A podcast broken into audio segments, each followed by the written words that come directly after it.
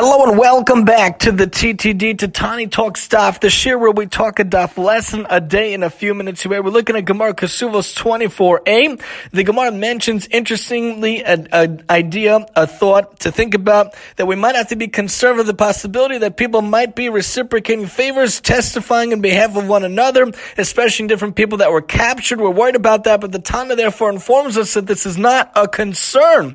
We don't have to worry about this. Oftentimes in life, unfortunately, unfortunately in society and around, we see a lot of people doing this for that, tit for tat. You help me, I'll help you. That's not really the right way. The right way is to have unconditional love, unconditional help for one another. Of course, if you do a major favor for me, I want to pay you back. I want to help it out and I want to do good and give it back to you. But in general, don't do things for favors. Do things just to help people. Be someone who has real ahavas chesed, who has real loving kindness for his fellow Jew, his fellow man and fellow female in the world. Do what you can to help the world in large. Don't worry about getting paid back. Don't worry about the money in the world. Worry about the ability to do generosity, to do good, to make the world a better place, a brighter place.